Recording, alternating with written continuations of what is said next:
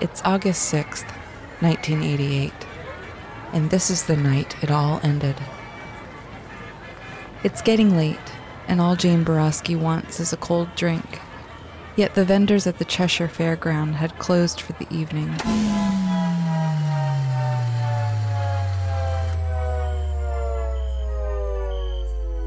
Jane is only 22 years old, but seven months pregnant and uncomfortable in the sticky heat of late summer.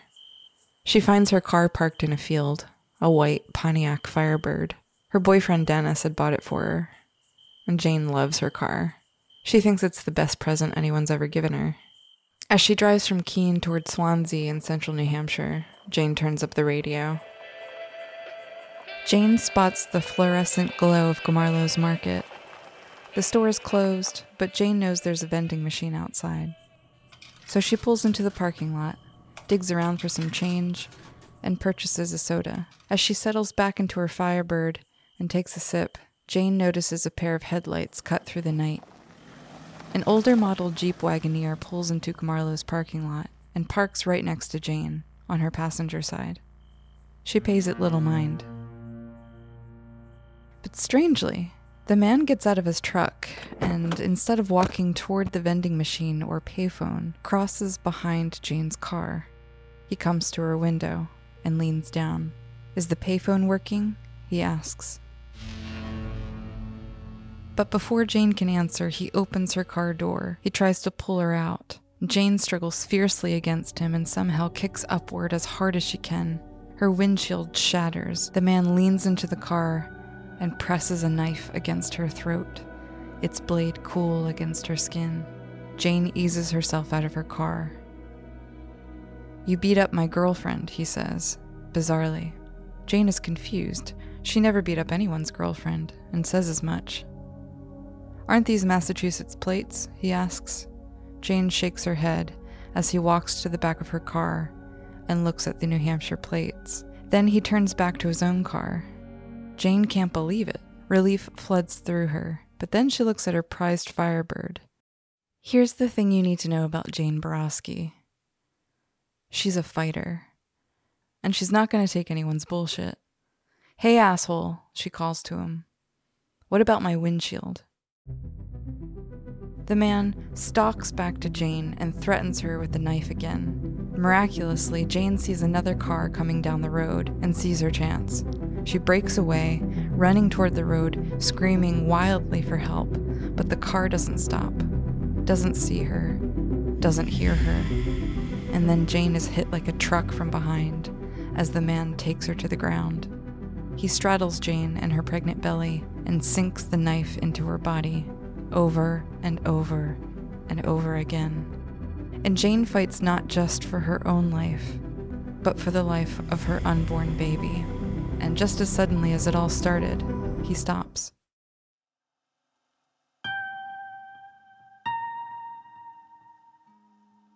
The man calmly gets up and walks back to his truck. He pulls up to where Jane still lays on the ground.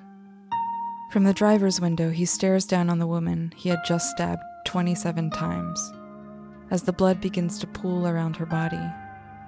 It is a long, cold stare. There is no expression, no feeling at all for what he had just done. Then he guns the car out of the parking lot, leaving Jane Boroski to die alone, clutching her pregnant belly.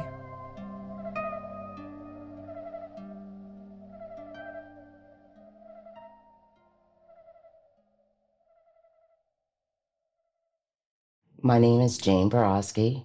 I survived, and I remember everything. You're listening to Dark Valley, an investigative series from Crawlspace Media and Glassbox Media. I'm your host, Jennifer Amell. This is episode one.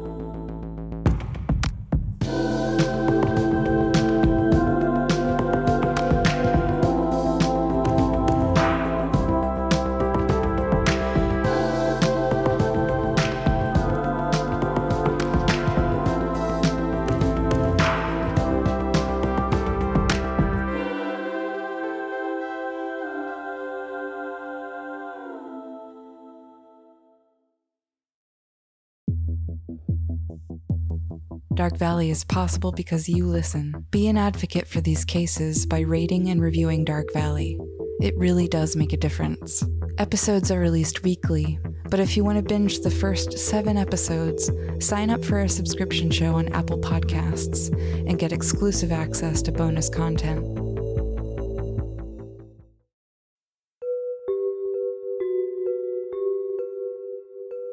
Had no idea what to expect from Jane Boroski. I knew that her story of survival was incredible, miraculous, even. Her survival made her powerful, somehow stronger than the rest of us, larger than life itself.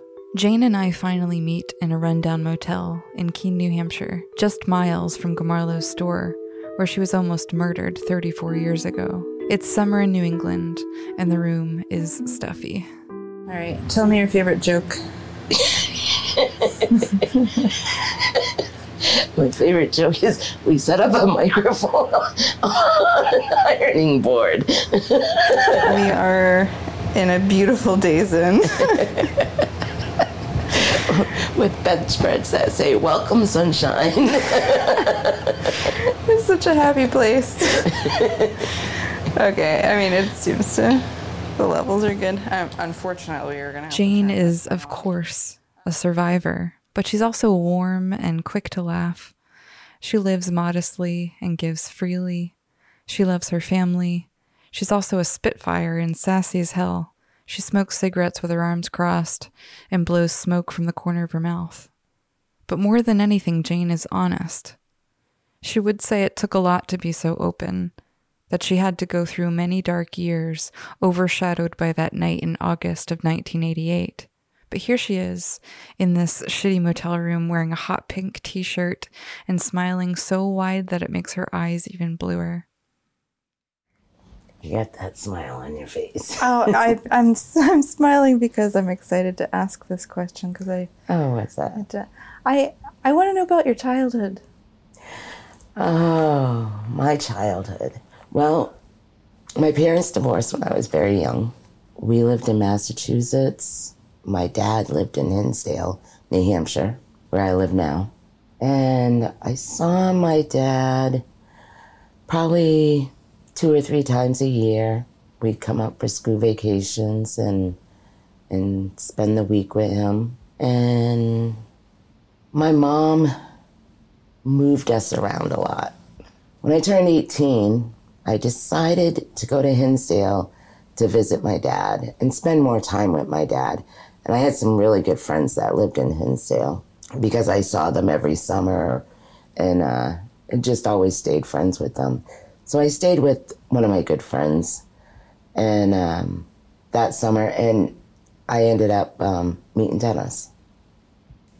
And so my visit turned into I still live in Hinsdale 36 years later. I don't blame you. It's beautiful here. Yeah, it is.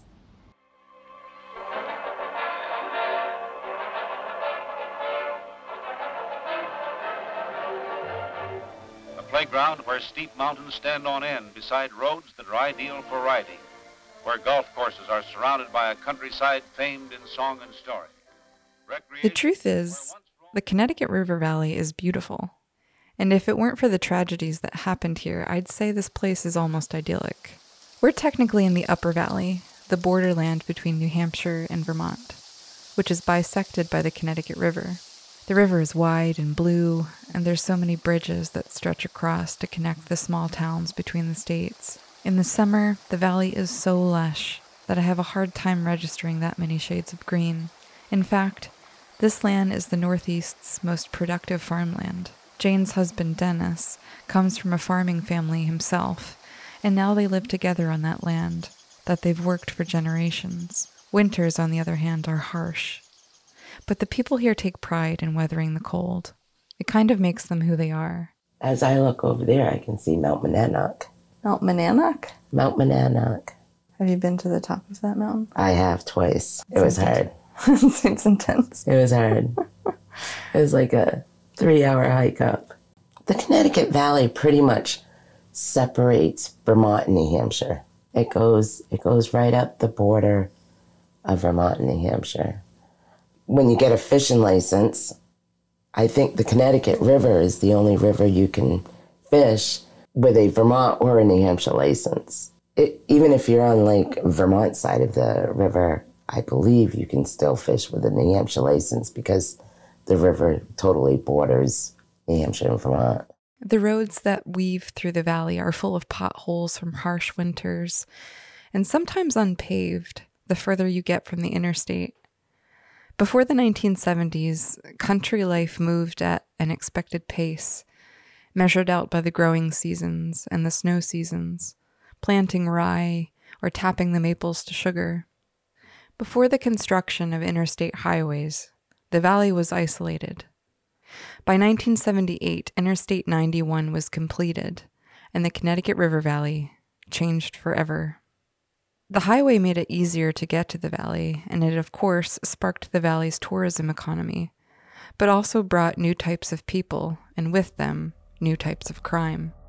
In fact, there is a definitive date you can point to when the valley became, and pardon the cheap illusion, darker.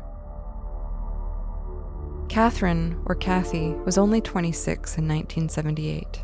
She was an avid birder, meaning someone who enjoys nature by donning a pair of Wellingtons and binoculars and going out to observe and catalog different species of birds. Kathy had long auburn hair with pale skin and a thin face. In the only picture that exists of her on the internet, Kathy is dressed in this super 60s floral print that looks vaguely inspired by Renaissance fashion. She is shoulder to shoulder with what looks like to be a man in a brown corduroy jacket, but the rest of him is cut off, and she's holding a tall, tapered white candle. The photo has an eerie effect. Kathy worked for a local publishing company in Wilmot, New Hampshire, which is about 45 minutes east of the Connecticut River. On October 24th of 1978, Kathy ventured out to the Chandler Brook Wetland Preserve in nearby New London. She had gone to photograph birds in the nature preserve. as Kathy was innocently scanning the skies and treetops. Someone was also watching her. Kathy never made it home that evening.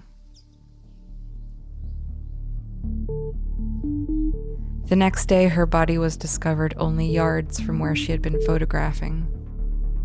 She had been stabbed over 20 times, with wounds to her upper chest and neck. It was a vicious attack, but sloppy. The assailant did not take any pains to hide or remove the body. It seems Kathy was left where she was killed. On August 28th of 1979, a 13-year-old girl named Sherry Nastasia disappeared from Springfield after a witness reported seeing her getting into a dark green vehicle with an unknown man. Her skeletal remains were found three months later by a trucker near a rest stop in Rockingham. She had likely been stabbed to death. And then, on August 31st of 1981, 12-year-old Teresa Fenton was abducted while riding her bike in Springfield. Authorities managed to find her in a wooded area along the banks of the Connecticut River, half buried and left to die after being viciously beaten. She later died from her injuries at the Mary Hitchcock Memorial Hospital in Hanover, New Hampshire. And then again on April 9th of 1983, a little girl named Katie Richards was abducted while walking with her friend Rachel on a road in Springfield. Her body was also found in the woods. She had been sexually assaulted and beaten to death. They didn't have a word for it yet, but by this point the police realized that these child murders were connected and were likely perpetrated by the same assailant. The term serial killer was just coming into the public consciousness with the media frenzy over the crimes of Ted Bundy, Larry Eyler, Joseph Christopher, and Richard Ramirez, the Night Stalker. But that's what the Valley had a serial killer.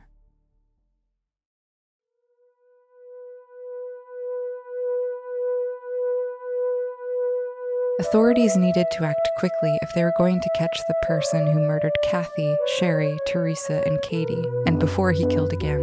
Also new in the evolution of investigatory technique was the field of criminal profiling. In 1986, Douglas and Burgess published in the FBI Law Enforcement Bulletin that the, quote, criminal profiling process is defined by the FBI as a technique used to identify the perpetrator of a violent crime by identifying the personality and behavioral characteristics of the offender based upon an analysis of the crime committed. Enter Dr. John Philpin, a man I have come to deeply respect. John is a psychologist and was instrumental in developing the profile of the man who committed these child murders in the valley in the 1970s. John is protective of Jane and deeply distrustful of true crime, especially as entertainment. So I've made it my mission to try and earn John's trust. This meeting is being recorded. All right, John, I'd love if you would introduce yourself. My name is John Philpin. I'm feeling like it's taken several lifetimes to get to this point where you're here on the Zoom talking to me. What made you decide to go on the record? Well, the main thing is um, there are, I think, many more cases that remain cold cases. And uh, in one of our conversations, it was pretty clear to me that your intent was to get some information out that might uh, provoke some responses of uh, information that would uh, contribute to various investigations. Now, first of all, I, I, I want to say that I, from day one, I have loathed the title of profiler. I don't think that's what I do at all. The FBI essentially took off you know, from that concept and marketed the word. I was starting my work uh, right about the same time they were. Uh, that was when I decided that I had to come up with my own approach. A game that uh, I used to play with my office manager. She would be reading some newspaper article of uh, some atrocity and I would tell her, if they catch this guy, this is what he's going to be like. But she would write down what I said and kind of tuck it away. And then if the guy was caught, she'd whip it back out and we'd look at it. And more often than not, I was right on the money. Then, uh, right about that time, we had a local murder. My office was in Springfield, Vermont. Um, we had a local murder, uh, Teresa Fenton. It was a brutal homicide. But my office manager's reaction was, um, How can these things happen around here? Which is a common enough reaction.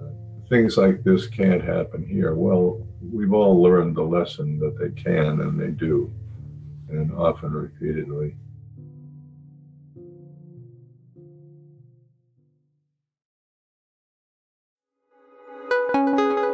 We'll be right back after a quick word from our sponsors. Life's better with American Family Insurance because our home policies help protect your dreams and come with peace of mind. Save up to 25% by bundling home, auto, and life. American Family Insurance. Get a quote, find an agent at amfam.com. Products not available in every state. Discounts may not apply to all coverages on an auto or home policy. Discounts do not apply to life insurance policies. Visit amfam.com to learn how discounts may apply to you. American Family Mutual Insurance Company SI and its operating companies American Family Life Insurance Company 6000 American Parkway, Madison, Wisconsin. Prescription products require completion of an online medication consultation with an independent healthcare provider through the LifeMD platform and are only available if prescribed. Subscription required. Individual results may vary. Additional restrictions apply at lifemd.com. Read all warnings before using GLP-1s. Side effects may include a risk of thyroid C-cell tumors. Do not use GLP-1s if you or your family have a history of thyroid cancer.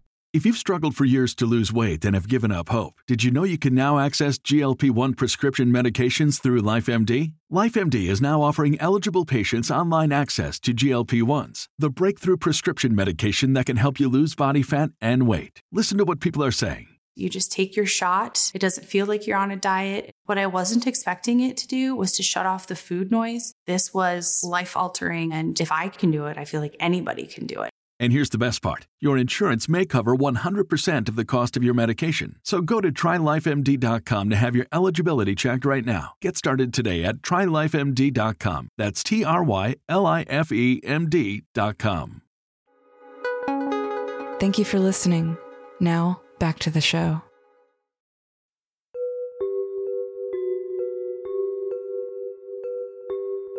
Just after the death of Katie Richards in 1983, a Springfield local came forward with a story. He said he was driving to church and saw two girls walking along the road who matched the description of Katie and her friend Rachel. It was the same day he met a new churchgoer, a man by the name of Gary Schaefer. Gary left the service early that day, claiming to be ill. Gary also looked a lot like the man Rachel had described, the one who abducted Katie. Police quickly caught up to Gary, and he said he had gone to Rutland, Vermont with a friend. But upon talking to Gary's mother and the friend, it turned out that Gary's alibi for that day didn't check out. He had lied. Police arrested him on the charge of Katie Richards' murder. Gary later confessed to the murder of Katie and later he was charged with the murder of Teresa Fenton. He also pled guilty to the kidnapping of another girl, Deanna Buxton, who managed to escape the terrifying ordeal with her life. And while no charges were ever filed against Gary Schaefer for the murder of Sherry Nastasia, it is strongly believed by law enforcement that he is responsible for her death as well. Dr. Philpin's earlier profile of the killer was eerily spot on. His crimes were motivated by sexual predation of adolescent girls. Gary Schaefer is serving a 30 year to life sentence, plus 15 to 20 years for second degree murder, kidnapping, and sexual assault. As of this recording, Gary Schaefer is still in custody. But what about Kathy Millican? the 26 year old who was brutally stabbed to death in the wetland preserve. Schaefer never confessed to her murder. She was too old to be the type of victim Gary sought after. To authorities at the time, it seemed as if Kathy Millican was a tragic murder, but nonetheless an anomaly, unconnected to Gary Schaefer's reign of terror against the Valley's children.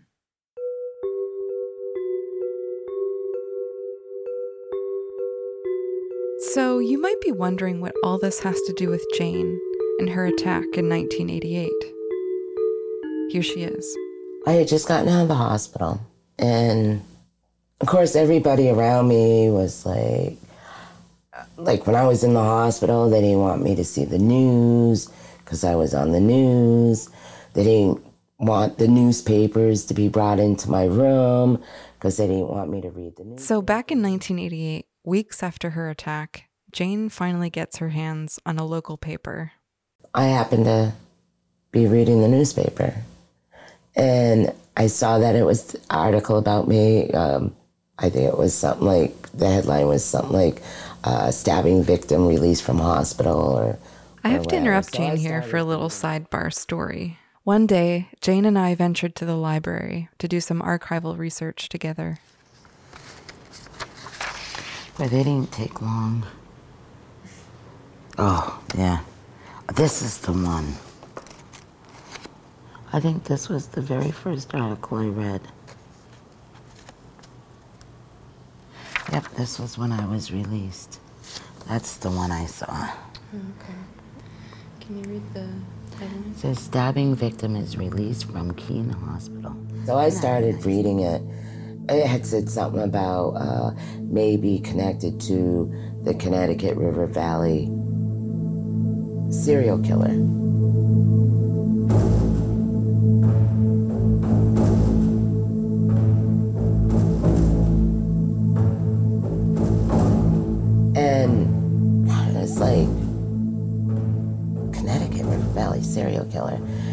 I started reading, and they had a, a brief description of each victim. And I, I just, I couldn't, I couldn't believe my eyes. I was like, are you kidding me? I had a hard time processing this. Um, I'm reading in the paper you know, Ellen Fried, she went missing this date, and then they found her remains on this date. And then each one I read, it wasn't, and none of them were survivors. They were all murdered.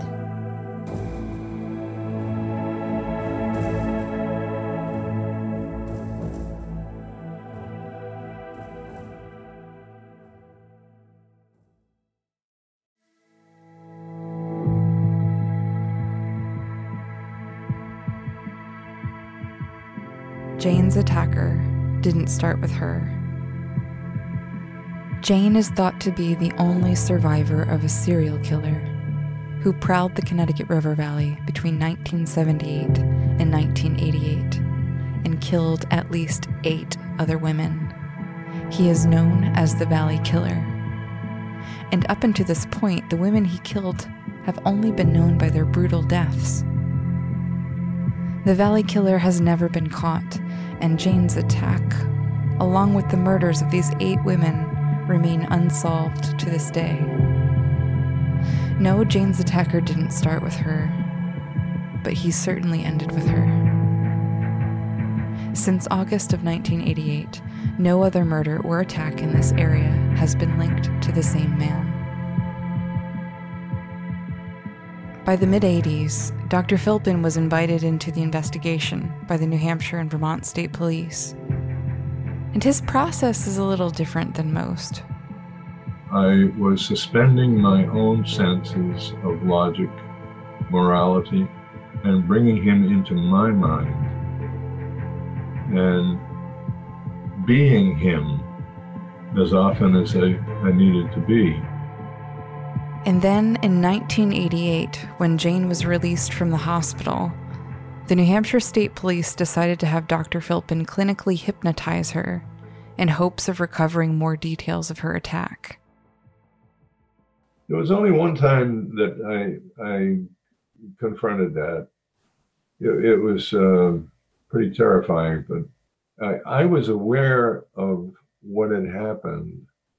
I had been filled in on, on all the details because there was a, a feeling that Jane's case might be tied to some of the other cases that had been happening in the valley.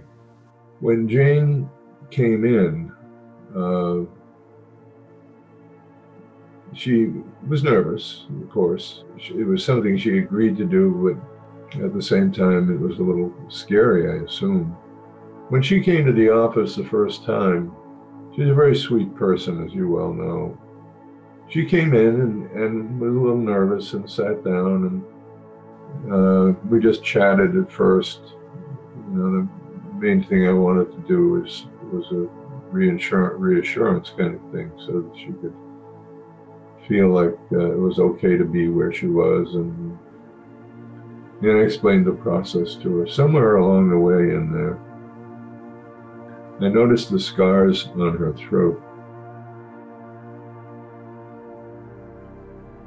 And I remember thinking, you know, how, how did this nice young woman get those horrible scars on her throat? And what hit me was I did it. The little bit that I had, had spent thinking about the case involved bringing the perp into my head. Um, and I think by that time I'd already been down to, to the market uh, one time and scared the crap out of somebody who was getting a soda at midnight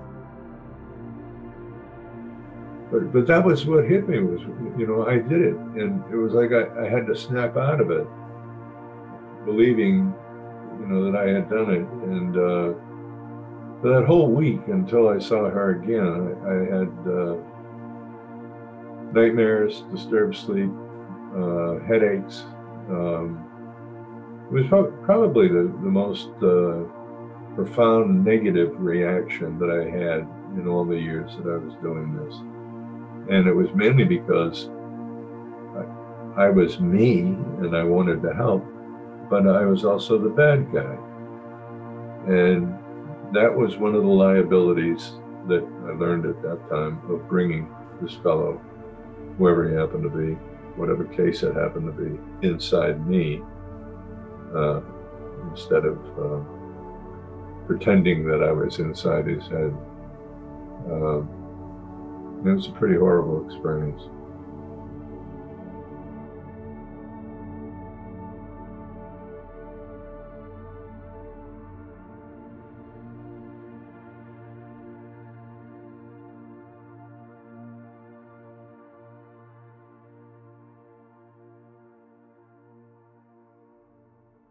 So here's what we know.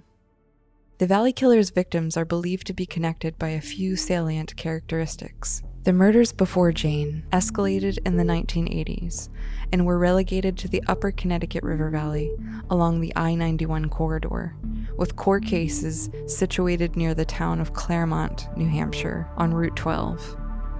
Each young woman killed was in a vulnerable situation. Those whose remains were found early enough had been killed by a frenzied and vicious attack. They were stabbed with a knife in a V shaped pattern in their chests and abdomens, and nearly all suffered a severed jugular vein in their necks.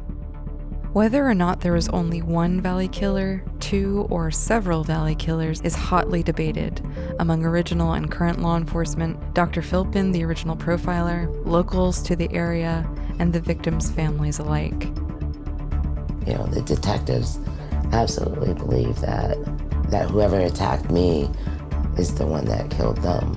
It's hard to, yeah, I mean, it's hard to know what happens here, but yeah, definitely, uh, yeah, hers had blood spray and it sounded very like Jane's, you know, stabs but going for the throat. But they were not forthcoming at all with us, the family. And like I said, the former police chief at the time, he believed that she had just taken off.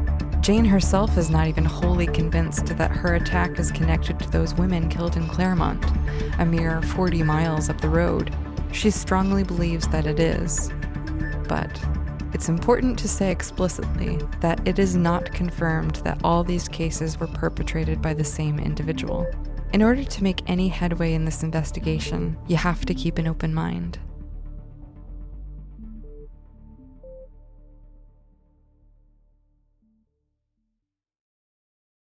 I began this project with all the gusto and enthusiasm of any true crime podcaster or investigative journalist. I wanted answers. I wanted to know who did it. I wanted justice for Jane and for all of the other women. But in getting to know Jane, I realized that this story is about something much more important than all that. In fact, there was this incredible moment in the library in Claremont when Jane and I were reading through the archives that's become something of a touchstone for me we were going on hour three in the stacks when the librarian came over to check on us. So, have you solved the murder yet? Pretty much. Not doing it to solve it. you can probably hear my nervous laughter, and I think it's because I was just reminded of why we're doing all this in the first place. It's not necessarily to punish someone or to seek vengeance. It's not even for some vague sense of justice. It's so that these women, these eight women, are remembered beyond the facts of their horrific deaths. And that may sound trite, but it's my earnest conviction. And I have Jane to thank for the constant reminders and bringing me back to center. So, will we solve a serial killer case? I don't know. Maybe we will. But maybe it's not the most important thing. We'll be right back after a quick word from our sponsors. Thank you for listening. Now, back to the show.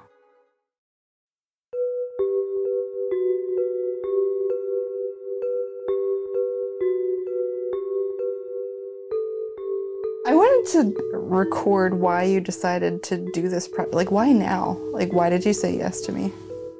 Because you asked. Is it just because I asked? No, it's because nobody has really nobody has really told the real story of the Connecticut River Valley murders. Nobody has told my story in a correct way. Jane, what's your mission with this? You know, I was thinking about that the other night, and uh, I was thinking, what do I expect to come come from this, come out of this? And I mean, the fact of the matter is, maybe we'll find answers to some un, unanswered questions that that I have. We may find more questions, and um, you know, I have a lot of questions. I want to be a voice for those victims. If I could talk to them today, I would tell them how sorry I am. I'm sorry that they passed away so young. I'm sorry that they had to experience such fear and terror before they passed. I'm sorry that monster's face is the last face they had to see before they passed away. And I'm sorry that their families had to and have to endure so much pain with their loss. But sometimes it's hard for me to think that, my God, you know, I survived what they also endured. And it's, it's hard sometimes. It's, I ask myself all the time, why did I survive and they didn't? They call it survivor's guilt. And it is a very real thing. I don't know who these women were, but I know that they were doing the exact same thing I was doing before they were murdered. They were just living their lives. And what compelled you to want to find out about these other women? I wanted to, I wanted, I, for myself personally, I wanted to know okay, what was the connection between them and me? Their case and my case. I just felt like I just needed to know more about what happened to them. And and I, I, I needed to know, I just wanted to know, you know, how, how were they picked up? Um, how were they abducted? Or when did they go missing? Or where did they go missing from? and, and where were they found? And I, I just, for some reason, I just wanted to know what happened to them and how was it connected to what happened to me. Um, I guess it was, I needed to confirm. I needed to confirm exactly, you know, the comparison between me and them, mm-hmm. their case and my case. Do you think to better understand what happened to you? I don't know. I don't know.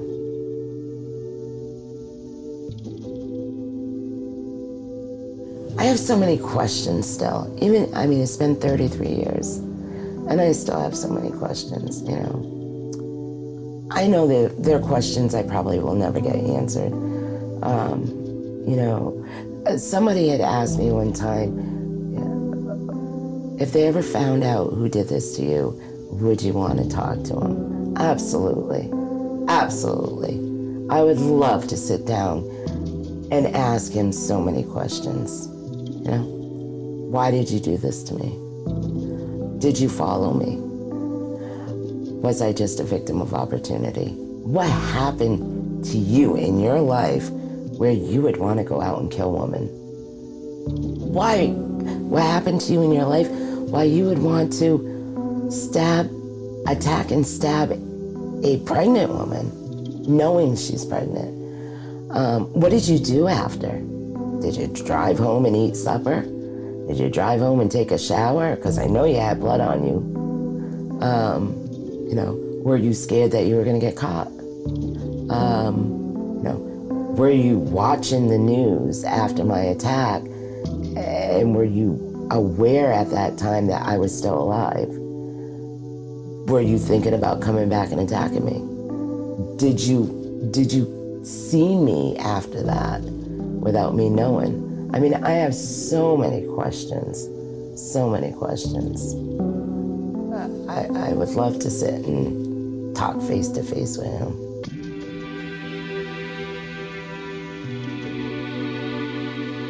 Stories are important. Stories can change minds, change culture, policy, can change lives. So I think what Jane is communicating is that through telling her own story and the stories of the other women, she wants some kind of change to occur. But it's a jumbled, confusing story, a 40 plus year investigation that is carried on in fits and starts over time. These cases have been shuffled from generation to generation of investigators, from agency to agency. Memories have faded, people have died, and the wilderness has reclaimed these soiled sites along the Connecticut River like it would any other dead thing. These women were strangers in life, and who in death are connected in some kind of perverse galaxy. And Jane, speaking like a woman possessed, trying to strain her ear beyond the veil and hear these women speaking. Kathy, Betsy, Bernice, Eva, Ellen, Linda, Heidi, and Barbara. Jane and I traveled the roads these women were taken from, tripped and crawled through the dense wilds where their bodies were abandoned, tried to see these places through these women's eyes, tried to imagine the fear and the fight. I have spoken to the families and friends of these women and learned that there are more ways to grieve than I ever imagined. Where do we even start? If we did have to choose a beginning, it would be a couple years before Gary Schaefer was caught. Kathy Millican's 1978 murder had receded in public consciousness like a fading nightmare. That was until the late summer of 1981, when the body of a missing woman turned up in the woods of Unity, New Hampshire. With hindsight, we know it could not have been Gary Schaefer. It wasn't his MO. She was again too old, too far removed from his hunting grounds. And when authorities finally caught up with Schaefer, he never confessed to the murder of any adult women. Who was this woman? Who had killed her? The Connecticut River Valley now had to reckon with not one, but two serial killers. So, let's begin.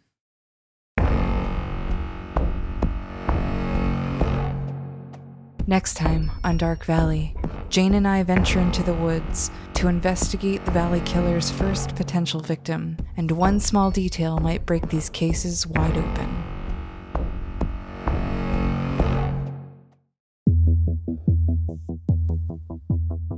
Dark Valley is produced, written, and edited by me, Jennifer Amell. It's also made possible by executive producers with Crawlspace Media, Tim Pilleri, and Lance Reenstierna. Follow us on social at Dark Valley Show. Production assistants include Amanda Bedard and Maryann Stone White. Show art by Pamela Robinson. Original theme song by Jennifer Pague. Please see the show notes for additional music credits, courtesy of Pixabay. And if you have a tip for any of these cases, please call the New Hampshire State Police Cold Case Unit at 603 271 2663 or the Vermont State Police Major Crimes Unit at 802 244 8781. Or you can write to us at darkvalleyshow at gmail.com. Until next time.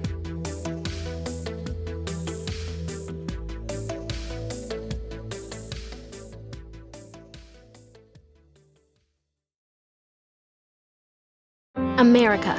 We are endowed by our Creator with certain unalienable rights life, liberty, and the pursuit of happiness. At Grand Canyon University, we believe in equal opportunity, and the American dream starts with purpose. To serve others in ways that promote human flourishing and create a ripple effect of transformation for generations to come. Find your purpose at Grand Canyon University. Private, Christian, affordable. Visit gcu.edu.